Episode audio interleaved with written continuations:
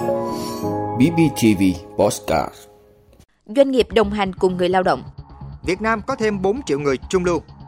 Giảm mức phí cấp mới, cấp đổi giấy phép lái xe trực tuyến Tràn lan hội nhóm xúi dục tự tử trên mạng.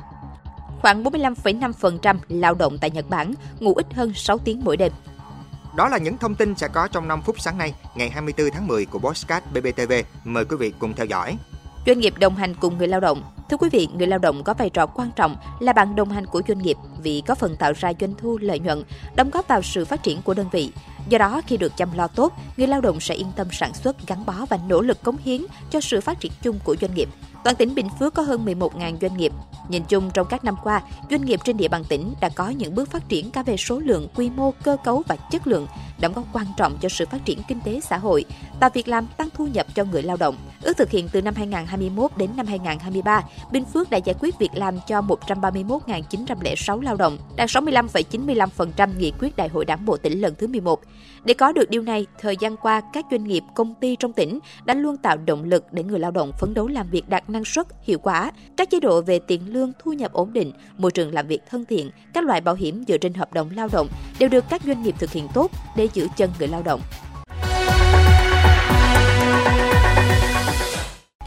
Việt Nam có thêm 4 triệu người trung lưu. Thưa quý vị, theo World Data Lab, tổ chức phân tích dữ liệu uy tín toàn cầu trong năm 2024, Việt Nam có thêm 4 triệu người gia nhập tầng lớp trung lưu và đến năm 2030 có thêm 23,2 triệu người. Tiêu chí để xác định trung lưu là người chi tiêu ít nhất 12 đô la Mỹ mỗi ngày. Còn trong danh sách 9 quốc gia châu Á được dự báo có số người gia nhập tầng lớp trung lưu lớn nhất năm 2024, Việt Nam đứng thứ 5 với 4 triệu người.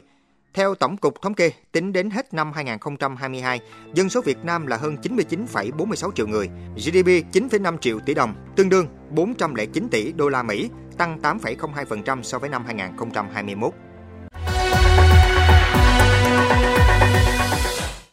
Giảm mức phí cấp mới, cấp đổi giấy phép lái xe trực tuyến, Thưa quý vị, từ ngày 1 tháng 12 đến hết năm 2025, Bộ Tài chính giảm mức phí cấp mới cấp đổi giấy phép lái xe trực tuyến từ 135.000 đồng xuống còn 115.000 đồng một lần cấp. Đây là quy định trong thông tư 63 vừa được Bộ Tài chính ban hành nhằm khuyến khích người dân sử dụng dịch vụ công trực tuyến, qua đó tiết kiệm thời gian và chi phí thực hiện thủ tục.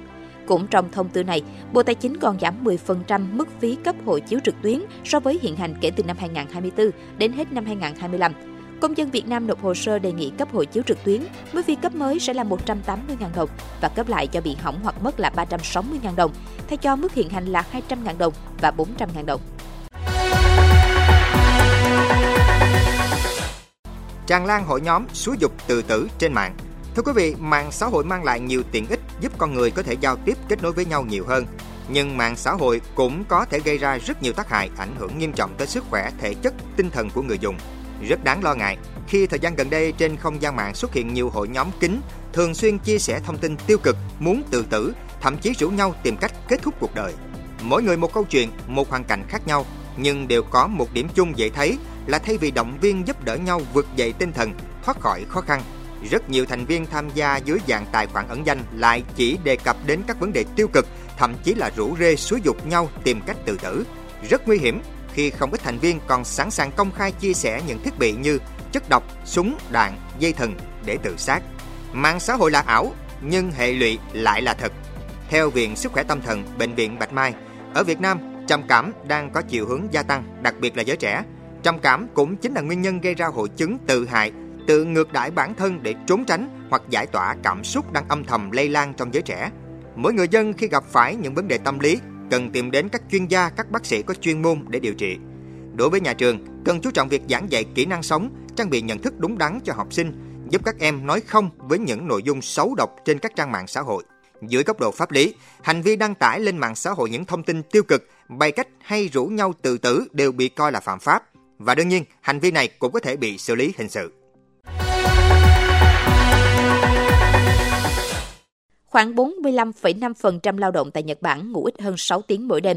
Thưa quý vị, chính phủ Nhật Bản vừa công bố kết quả một cuộc khảo sát cho thấy khoảng 45,5% lao động tại Nhật Bản ngủ ít hơn 6 tiếng mỗi đêm, trong đó nêu rõ tình trạng mệt mỏi, ảnh hưởng đến sức khỏe tâm thần của người lao động ở nước này. Sách trắng phân tích tình hình tử vong và tự tử liên quan đến làm việc quá sức cho biết, trong tài khóa 2022 có 710 trường hợp tự tử được cho là do rối loạn tâm thần vì làm việc quá sức. Cuộc khảo sát cũng cho thấy trong số những người lao động ngủ ít hơn 4 tiếng và 5 tiếng so với thời gian mà họ cho là lý tưởng, lần lượt có 27,4% và 38,5% được cho là có thể rơi vào tình trạng trầm cảm nặng hoặc rối loạn lo âu.